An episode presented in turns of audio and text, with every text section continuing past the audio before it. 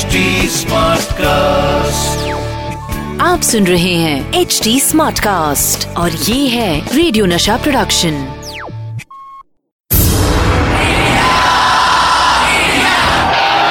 एक ऐसा प्लेयर जो जीत हासिल करने के लिए सिर्फ़ फैंटास्टिक विकेट कीपिंग ही नहीं बल्कि विकेट के पीछे कुछ विकेट हरकतें भी करते थे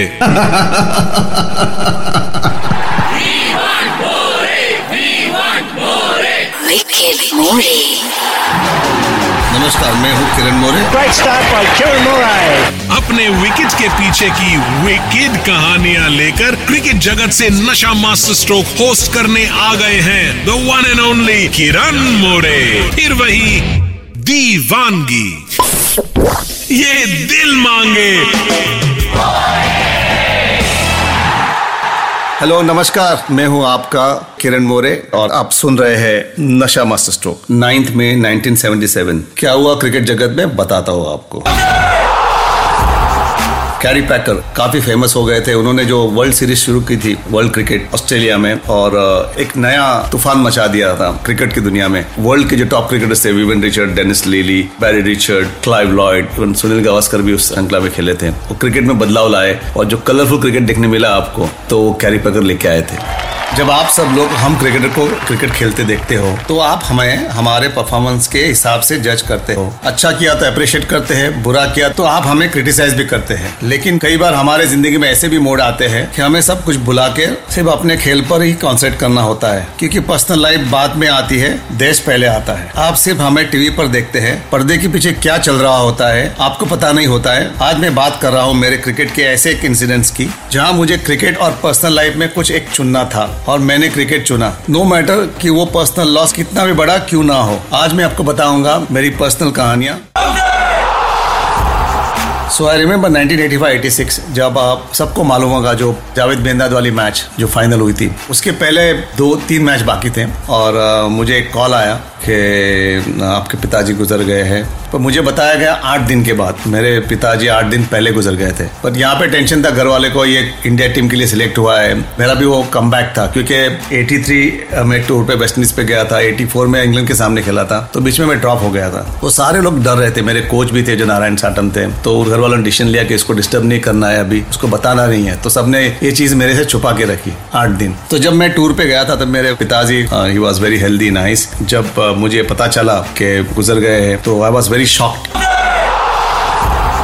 मैंने आपको बताया, जब मैं शारजा में खेल रहा था, तब मेरे फादर की डेथ हो गई थी और मुझे इस बारे में आठ दिन के बाद पता चला। मेरे मैनेजर वेंकट राघवन थे उस टूर पर तो उन्होंने बताया कि आपको जाना है तो मैं टिकट बुक कर देता तुरंत बीसीसीआई ने टिकट बुक कर दिया मेरा और मैं बॉम्बे आया और बॉम्बे तो मैं आ गया, पहुँच गया तभी बड़ोड़ा की फ़्लाइट इतनी फ्रिक्वेंट नहीं थी। मैं बॉम्बे सेंट्रल पहुँचा और बॉम्बे सेंट्रल में किसी को बोला कैसे ऐसा हुआ है तो कहीं पहचानते हैं लोग तो वो ट्रेन से मैं बड़ौदा गया। It took me six seven hours you know to reach Baroda. तो मैं बड़ौदा पहुँचा then I met my family आठ दिन के बाद वो लोग तो ठीक हो गए थे, पर मुझे ज़्यादा शौक लगा था। और मुझे वापस दो दिन के बाद निकलना था, क्योंकि वही ट्विन टूर थी। शारजा गए थे हम लोग, और उसके बाद ऑस्ट्रेलियन सीरीज़ थी हमारी।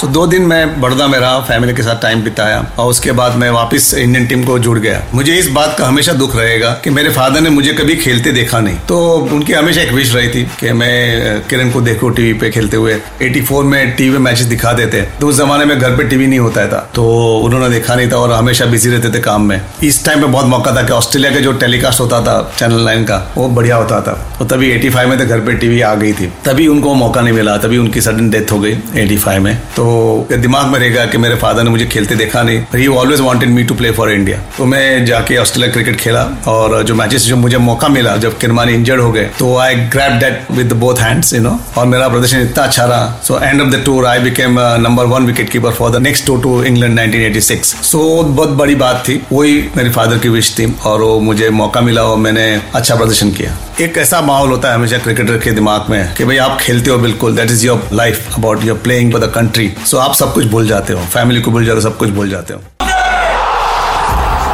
तो मुझे याद है जब मेरी वाइफ प्रेग्नेंट थी तभी हमारे तीन टूर आ गए थे। एक तो वेस्ट इंडीज टूर आ गई थी पाकिस्तान एंड न्यूजीलैंड टूर जब आप ढाई ढाई महीने टूर पे जाते हो तो literally seven to eight months I was out of India that's a time हमेशा आप वाइफ के साथ गुजारते हो। तो आई थिंक uh, वो एक्चुअली एक टचिंग मोमेंट था मेरे लिए भी क्योंकि टूर पे थे हमको परफॉर्मेंस भी करना है वाइफ की याद भी आती है। प्रेगनेंसी में कभी अच्छे दिन होते हैं कभी बुरे दिन होते। हैं so I think first three months was very crucial तो वन से वो सेटल हो गए तो उसके बाद मेरे को काफ़ी सुकून मिला। क्योंकि जब आप टूर करते हो तो हमें सोचते रहते हो। This moment I am not there आप टेंशन में रहते हो उसके साथ आपको क्रिकेट भी खेलना होता है। तो इतना आसान नहीं होता है। बोलना काफ़ी ईजी है और जब मेंटल जो टफनेस की बात रहती है तो एक किस्सा बताना चाहता हूँ। काफ़ी आप देखो इंग्लैंड की जो क्रिकेटर्स हैं जो टूर पे जाते नहीं है वो घर पे ही खेलते क्योंकि दे मिस देयर फैमिली और वो उनको काफ़ी तकलीफ़ होती है मेंटली जो ट्राउट करके जो प्लेयर है वो काफ़ी उन्होंने टूर मिस की और बाद में उन्होंने क्रिकेट भी खेलना छोड़ दिया। सो लकीली uh, मैं न्यूजीलैंड टूर के बाद जब इंडिया वापस आया तो बेटी का जन्म हुआ तभी मैं था। नहीं फिर मिलेंगे कुछ नए किस्सों के साथ। आप सुन रहे हैं एच डी स्मार्ट कास्ट और ये था रेडियो नशा प्रोडक्शन एच स्मार्ट कास्ट